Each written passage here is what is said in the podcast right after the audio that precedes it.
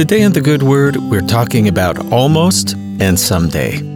Once, when I was a kid, I was over at a friend's house playing board games. Everyone was really good at the games, and I was only good at losing. Finally, I started to get a little better at the strategy of the game and took second. Nice, I said. I was really close that time. My friend's dad looked over and said, Close only counts in horseshoes and hand grenades. I didn't understand what that meant at the time, but I think I do now. It's not enough to do something 50, 80, even 99% of the way.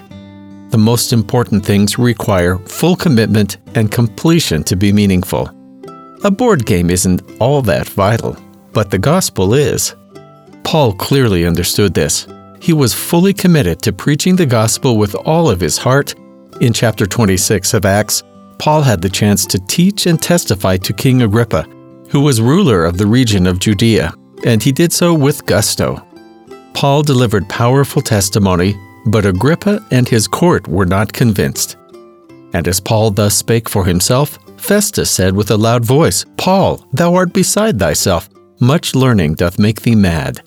But he said, I am not mad, most noble Festus, but speak forth the words of truth and soberness. For the king knoweth of these things, before whom I also speak freely.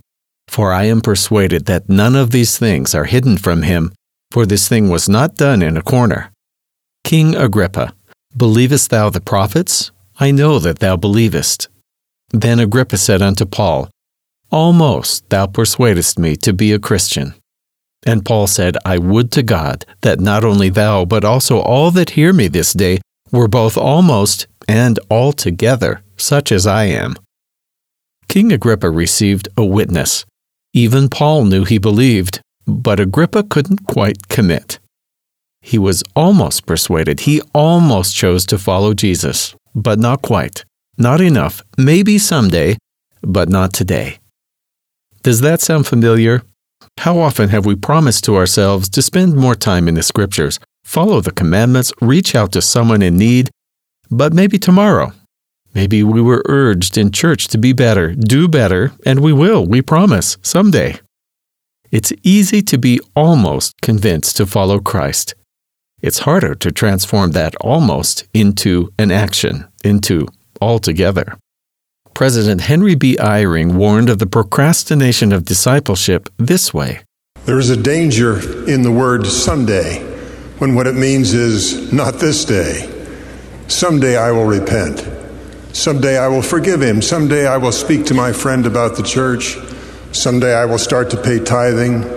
Someday I will return to the temple. Someday. The scriptures make the danger of delay clear.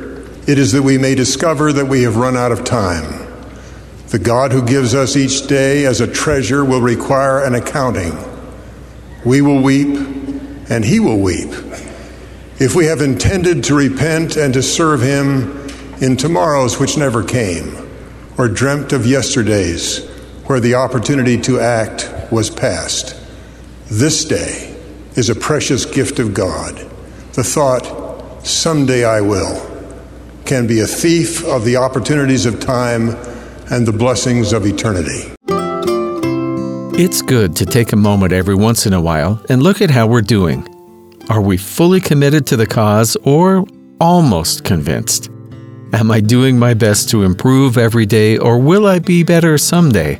Altogether or almost? This day or someday? Am I a Christian or only something very close to that? The Lord doesn't expect all of what we do to be perfect, but He does expect us to put in our all. When we give our full effort, God is right there with us, drying our tears, filling in our gaps, making our feeble attempts enough.